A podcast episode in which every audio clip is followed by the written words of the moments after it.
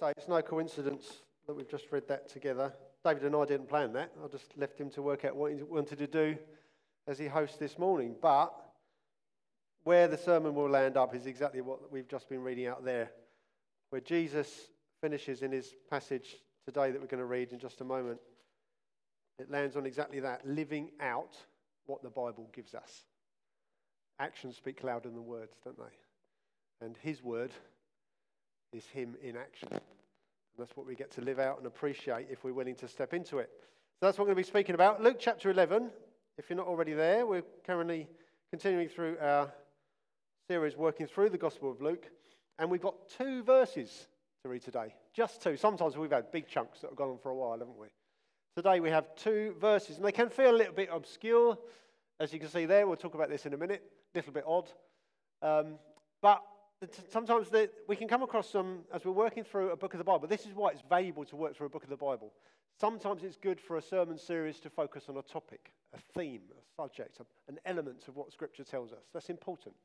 Other times there is huge value in just working through a book of a Bible, because you don't skip the passages you don't like.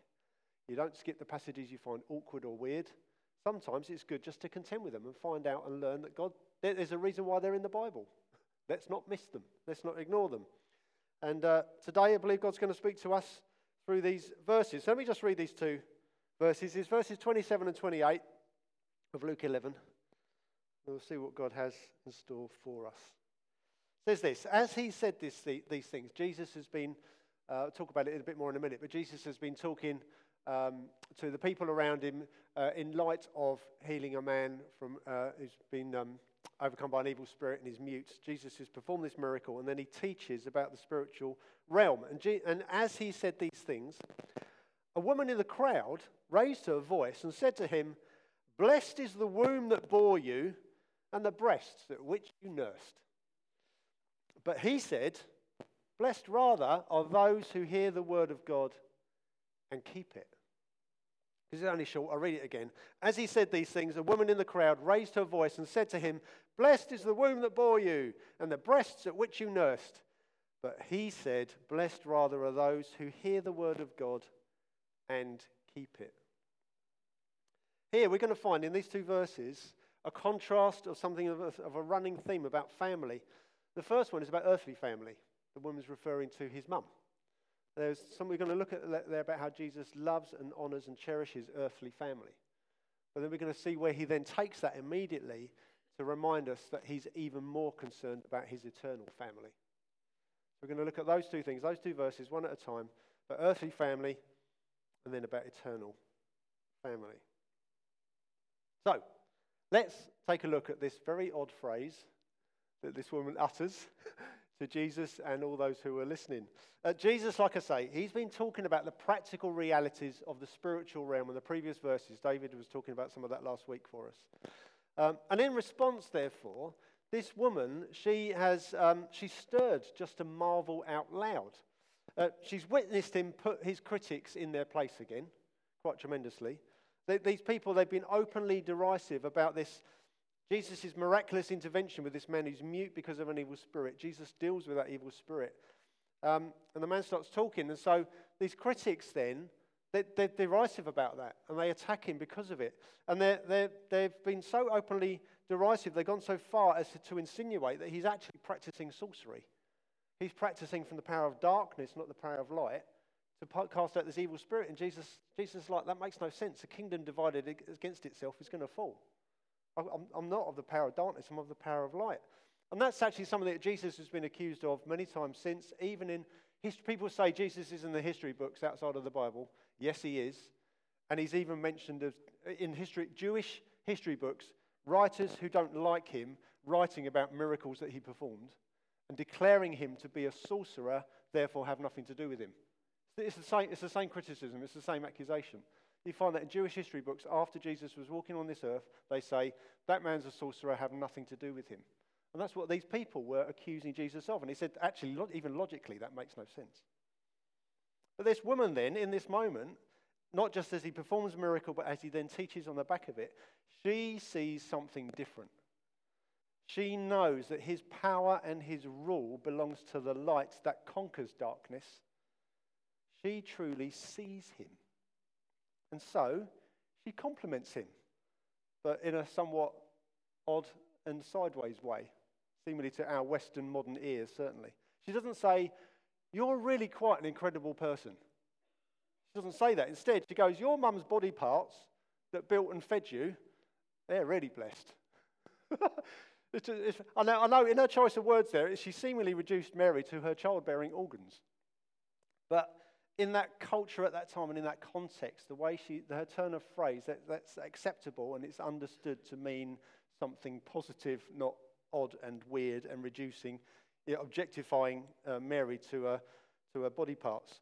But more importantly, actually, when we accept that, that in that context, that is that was a great, wonderful phrase to use, we need to not miss two words. There's one word repeated twice in there that is the point of that sentence. It's the word "you."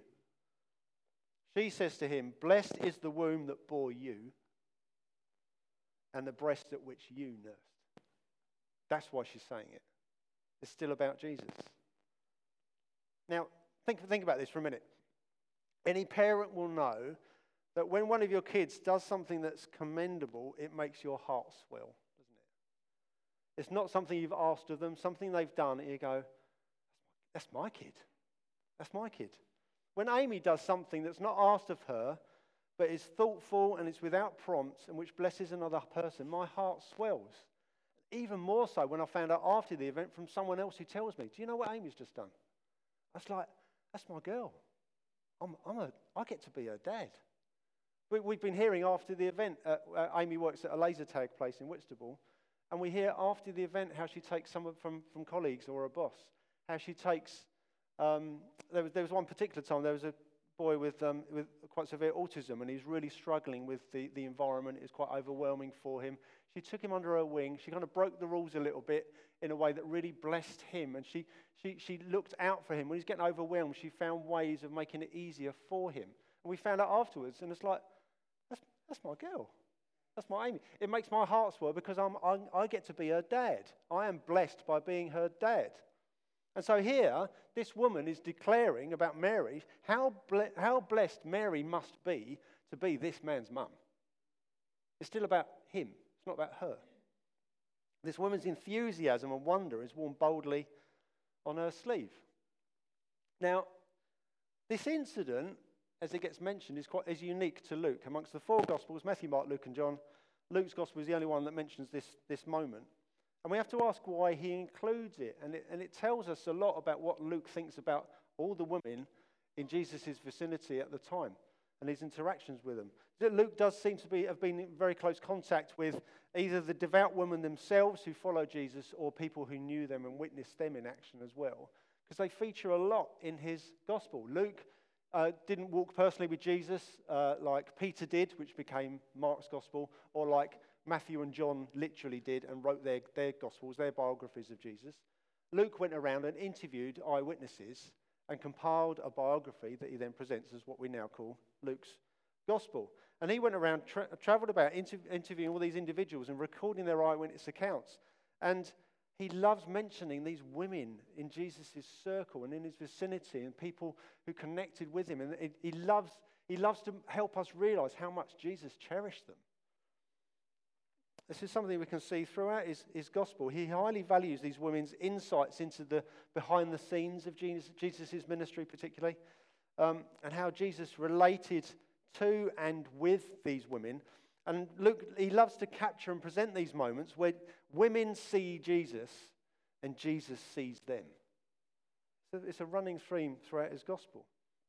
It's another facet of itself to Jesus that is definitely worth pondering and relishing, maybe another time.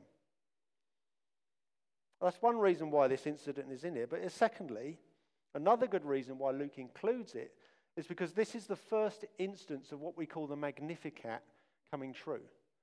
Now, the Magnificat is a name we give to the prophetic song that Jesus' young mum, before he's born, when she's pregnant, she erupts into this song when she meets with her cousin Elizabeth. You can read about it in Luke chapter one.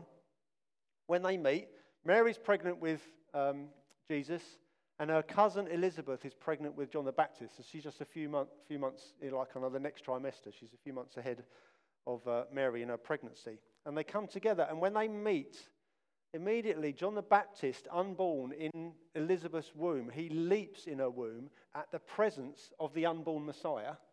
And Elizabeth, she gets filled with the Holy Spirit and she utters, "Blessed are you among women." And in that moment, Mary then pours out this amazing, it's like a song, which includes the line, "My soul magnifies the Lord. From now on, gen- uh, all generations will call me blessed." That's what she says.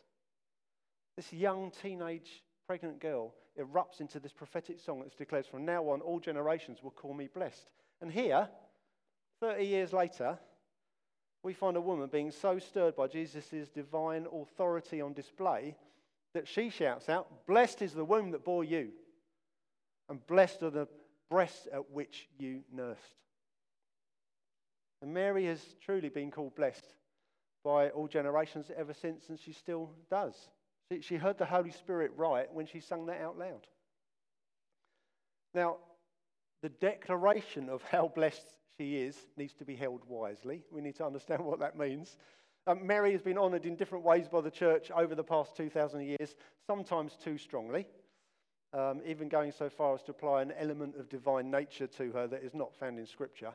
This veneration of her, this, this lifting of her in such high regard, can and does veer into actual worship of her, um, and so on. In in um, so, so in obvious quarters, perhaps that then becomes prayers to her, and so on. Uh, we we don't find that in Scripture. She's she's a human being, but sometimes the church acts so dismissively about her, often in response to what I've just been describing. "Oh, we're not like that. So just to make sure you know we're not like that, we'll be right over here, and we don't talk about Mary much. She's just a girl." Actually, there's a healthy middle ground. We need to not, she's a blessed woman, we need to honour for who she was without elevating her to something she isn't. How should we respond? Well, I mean, even our expression of churches, our kind of movements of churches can get very twitchy very quickly if someone talks about Mary for more than a couple of minutes. Because we're not like that, just to make sure you know this. It's okay. What we do know about her, and therefore what we can reflect upon and celebrate, is that she was a woman of faith who we have much to learn from. She was obedient. Oh my gosh, wasn't she? She was obedient. She was happy to slip into the background. She served. She was loyal. She loved. She followed. And she is a model for us all, men and women. We need to never forget that. There's plenty more to be said, you know, for, it's time for another sermon, but there is a rightful place to honour her for her faithfulness and for her obedience, which even Jesus does. And therefore, she should and will continue to be called blessed. Does that make sense? Good. Now, that's the woman's declaration about Mary, but this is where Jesus then takes her wonderful outburst about her into a brief teaching moment, but in no way is he dismissing her claim either. He's not going, no, no, no, forget all that. What you want to worry about is this. The rather we have in here is um, verse twenty-eight, but he said, "Blessed rather are those who hear the word of God and do it." That rather isn't, well, never mind all that, look at this. That rather in the original context, in the original language, is very much more an insistent, indeed, but much more so is this. He's affirming what she said, but making sure we don't catch what's even deeper and more important at heart. Jesus loves his mum, so he's not dismissing this woman's statement. He totally agrees with her. He loves his mum, yet he can't resist ensuring that we don't yet again miss his biggest heartbeat, that he loves earthly family, loves it to bits. It's something to cherish and to honour. But Jesus' greatest yearning is that earthly families are enveloped within the context, within the perspective of an eternal one. There's even an allusion here to Luke chapter eight, which we've we've looked at in recent months. Uh, Luke chapter eight, verse twenty-one, there's this moment when Jesus is told, he's surrounded by the crowd, and Jesus is told, "Your mother and your brothers are here, but they can't reach you." And Jesus goes, "My mother and brothers are those who hear the word of God and do it." There is that statement again that he's just shared today. It's about hearing the word of God and doing it. He goes, I know you're telling me my biological birth family are here, but my real family are those who hear the word of God and do it. Now, there it is again. It sounds like he doesn't care about his earthly household. That is not true. Jesus isn't disowning his biological family there, and nor is he here. In this moment, he's not even denying his mum's blessedness, but rather, in both instances, he's ensuring that his listeners, then and now, us, that we don't lose sight of what's most important. Jesus, he absolutely loves motherhood, and he honours his mum, fulfilling that major commandment, honour your father and mother. He does that by very much considering and looking out for her, even while hanging on the cross. Think about this moment. Even while he's hanging on that wretched cross, bleeding from the nails in his wrists and in his feet, his back shredded, raw to the bone, thorns are piercing his head, his lungs are crushing. Not to mention, that's just the physicality, not to mention, he's also carrying the weight of thousands of years' worth of billions of human souls' selfish, arrogant brokenness collectively upon himself. Even in that moment, as he carries our sin upon his shoulders, dying for us, God himself crushed physically and spiritually. Even while he bled out for us, he made sure his own mum would be looked after. You feel that? Even in that moment, he looks down and he sees his mum Mary and he sees his best friend John. And he goes, "Woman, here's your son. John, here's your mum. Care for one another till the end of your days, because I'm, I'm going to be somewhere else." Even in that moment, he's so bothered about his mum being looked after. I love it. It's beautiful. He loved his mum to bits and is no way ever dismissive of her relationship to him here on earth. And yet, even so, he is vehemently passionate that we grasp the full weight of what's at stake. That while earthly families need to be cherished and invested in where, where other human beings allow us to do that, that is a less perilous focus for us than our actual discipleship. We can have plenty of quality time with our birth families or adopted families, can't we, in loving one another up and so on. But if in the meantime we are not growing in our knowledge of and walk with Jesus, then something has gone terribly awry, hasn't it? Family is a good thing. But being members of Jesus' family with a capital F, uh, that is where the treasure lies, and that then blesses our earthly families in turn.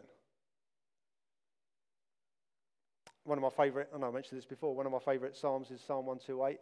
I pray it over my family on a regular basis, and it came up in prayer when I was praying for Pete and Vanessa and uh, Bella and Joshua a couple of weeks ago for Joshua's Thanksgiving. Psalm one twenty-eight starts with, "Blessed is the blessed." There it is. If you want to be blessed, here's how. "Blessed is the man who fears the Lord. His wife will be a fruitful vine. His children will be like olive shoots." You'll see the prosperity from generation to generation beyond that as well. Where does that start? Finding blessing in being someone who fears the Lord. Focusing on the, on the eternal aspect blesses the earthly aspect. Rather than spending time in the earthly... Yeah, spend quality time and quantity time with your family. don't, don't get me wrong. But if you're not focusing on the eternal aspects either, that's going to fall apart. The more we grow in and with Christ, the more of a blessing we'll be to our earthly family. Logical and makes sense. Simples.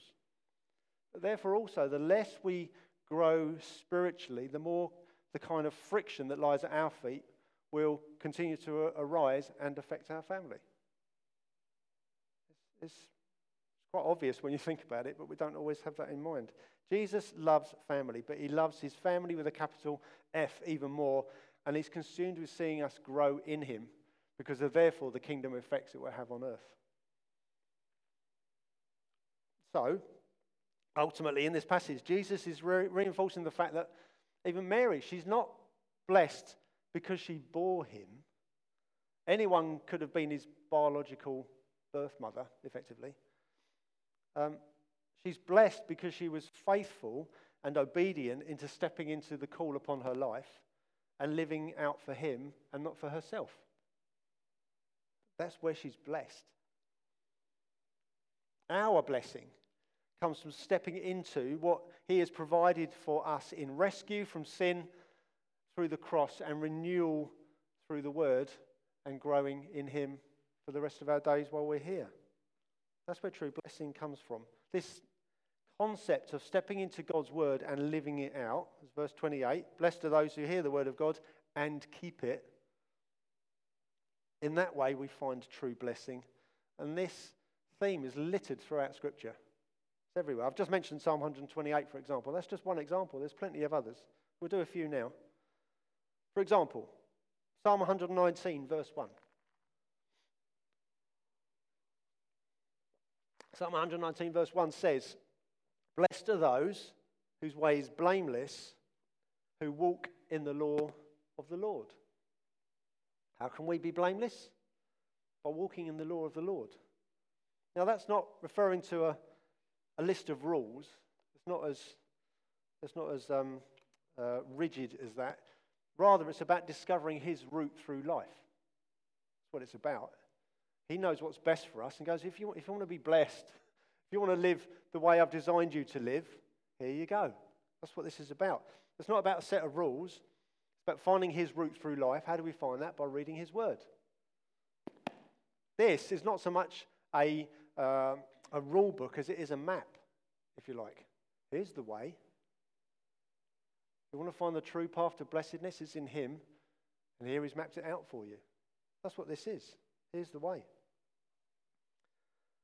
John chapter thirteen. There's another one. Verse um, seventeen. Um, Jesus has approved the uh, disciples. Uh, they're calling him teacher and Lord. And he endorses it and approves of it. He goes, well done. That's great. He said, and then immediately starts washing their feet. Suddenly it's, you call me teacher and Lord, I'm going to show you what that looks like. And he washes their feet. And in that, he says, if you know these things, blessed are you if you do them. There it is again. True blessing comes from the doing, not just the knowing. If you're not doing it, do you really know it? Actions speak louder than words. It's the famous, I mentioned it earlier, it's that famous phrase we often use. Actions speak louder than words. That has first been traced back, in earliest recording is from the twelve hundreds, to a pastor, Anthony of Padua, in the twelve hundreds, who preached that in a sermon. Actions speak louder than words. And it's a helpful summary of what Jesus is saying here. It's, um, if we really believe, if we really believe something, we'll be living it out loud, won't we? Otherwise, do we really believe it? If I believe God's word says that I'm one of his representatives here on earth because I'm now his, then surely that should be noticeable in how I go about my everyday interactions with other people. Shouldn't it? If it doesn't, I've got to question how much I actually believe that. If I truly believe that he is the judge with a capital J and he will bring justice, I will be able to then turn the other cheek and love my enemy. I struggle with that. How much do I believe who he is? If I truly believe that Jesus heals today, I'll be offering prayer for such for people, won't I?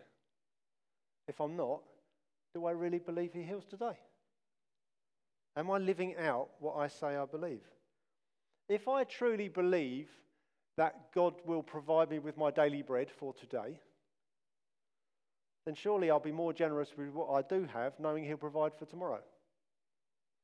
If I'm not like that, do I really believe the other bit?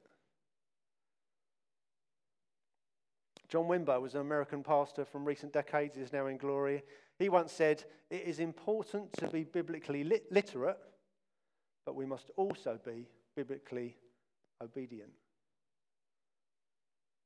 And so we're just therefore on the back of that, we just have to ask, if we're not obedient to certain aspects of Scripture, we need to ask if we truly believe it in the first place. It's all very well knowing the stuff or thinking we know the stuff. Is that being borne out in fruit, practical, outlived fruit in my life or not? One more, the granddaddy of all these verses, maybe it's already popped in your head, James chapter one. Let's turn there. James chapter one. On this subject, it's the one that always pops up, and very rightly so. Uh, James chapter one, verse twenty-two. It's about hearing the word of God and keeping it. Verse twenty-two, James says, but be doers of the word, and not hearers only, deceiving yourselves. For if anyone is a hearer of the word and not a doer, he's like a man who looks intently at his natural face in a mirror. For he looks at himself and goes away and at once forgets what he was like. But the one who looks into the perfect law, the law of liberty, and perseveres, being no hearer who forgets, but a doer who acts, he will be blessed, there it is, in his doing. Same again. Be blessed in the doing, not blessed in the knowing. How many times have we read something in the Bible that makes it quite clear where we're a bit wonky, and also is really helpfully makes it quite clear what we need to do about it, and we put it down, we walk, put it down, walk away, and we forget all about it? How many times do we do that? Really? Sometimes ignorantly, sometimes willfully, because we don't want to listen to that, because we know we've got to do something about it. I mean, sometimes I know when I'm talking to someone, I know they're clearly not listening to me. They're not listening to a word I'm saying, and it, clearly I can see the look on their face. Their head is full of what they're going to say the moment my mouth stops moving. Yeah?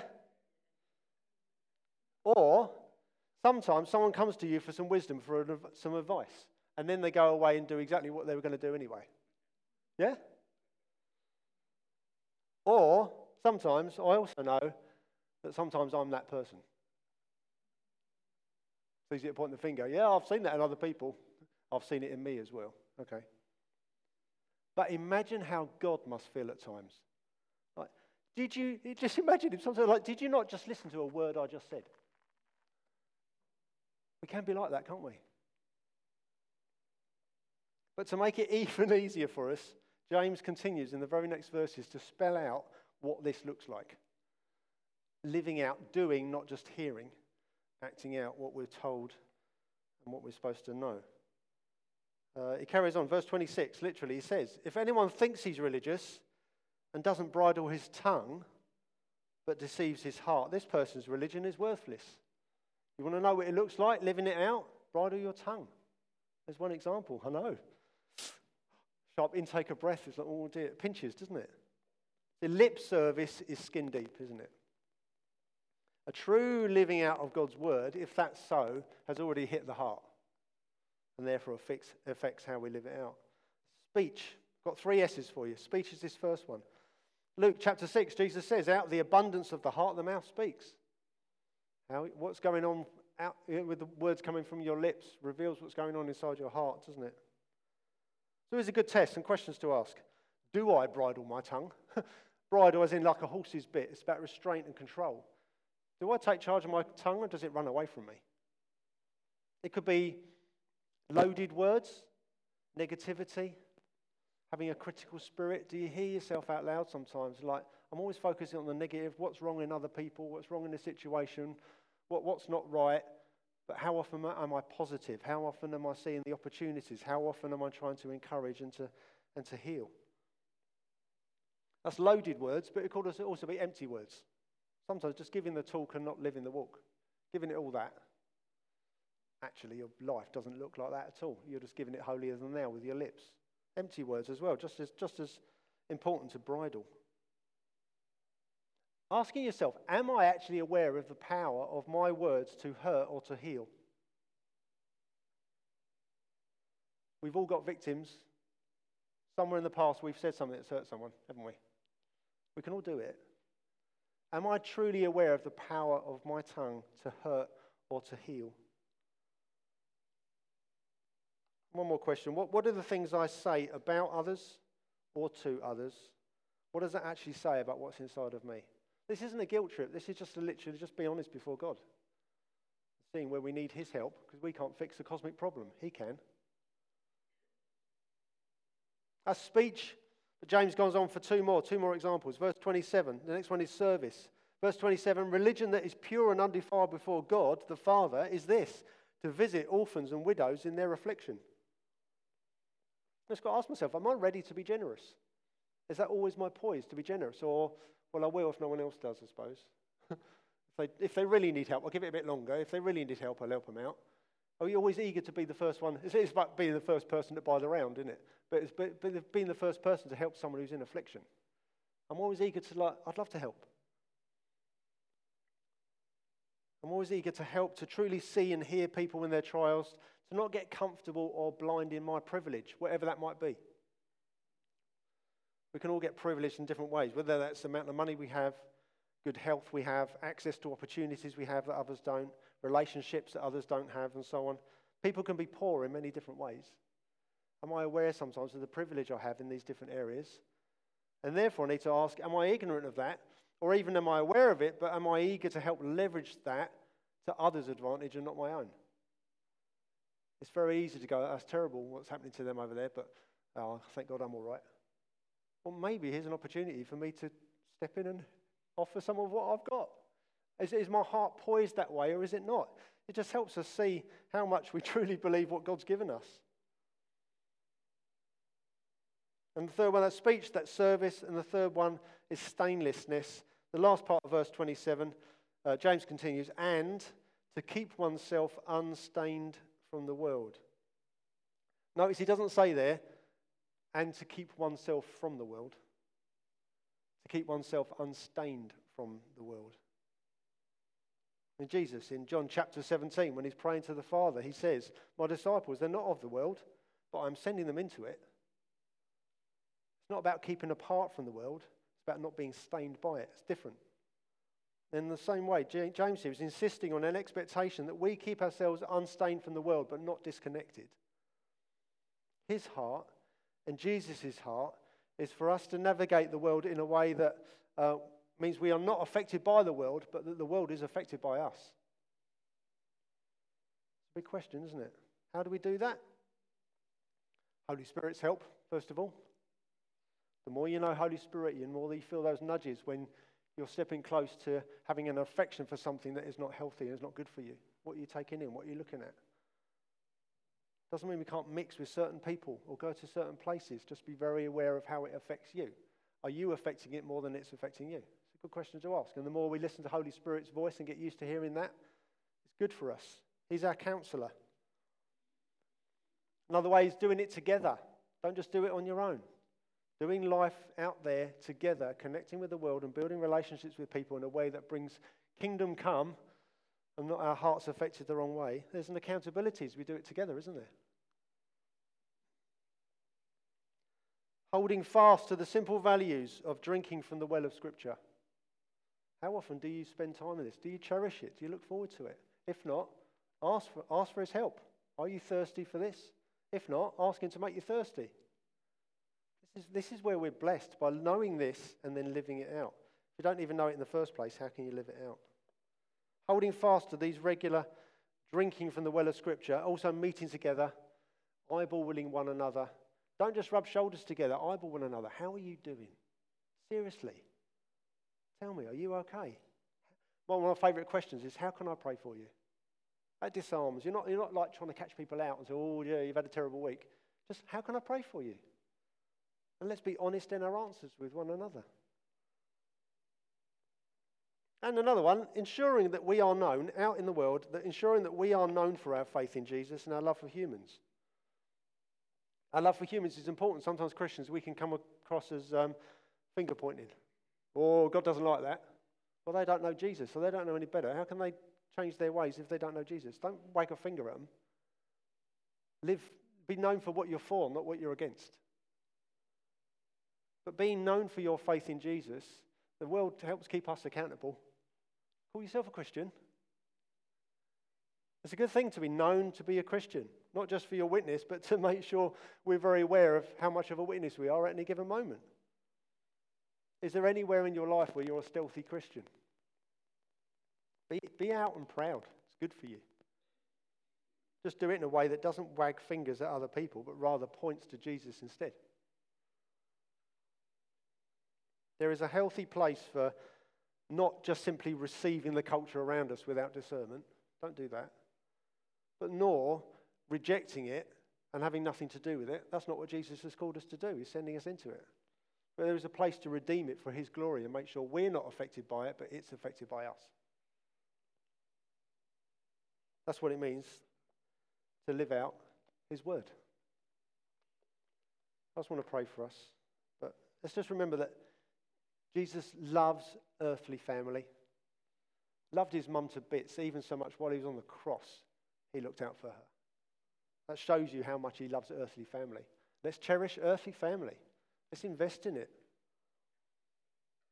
But he's even more concerned about growing an eternal family, that we might truly see his rescue and his renewal bring blessing to us and therefore to others in turn. May we be that people. That's what I want. Don't you want that?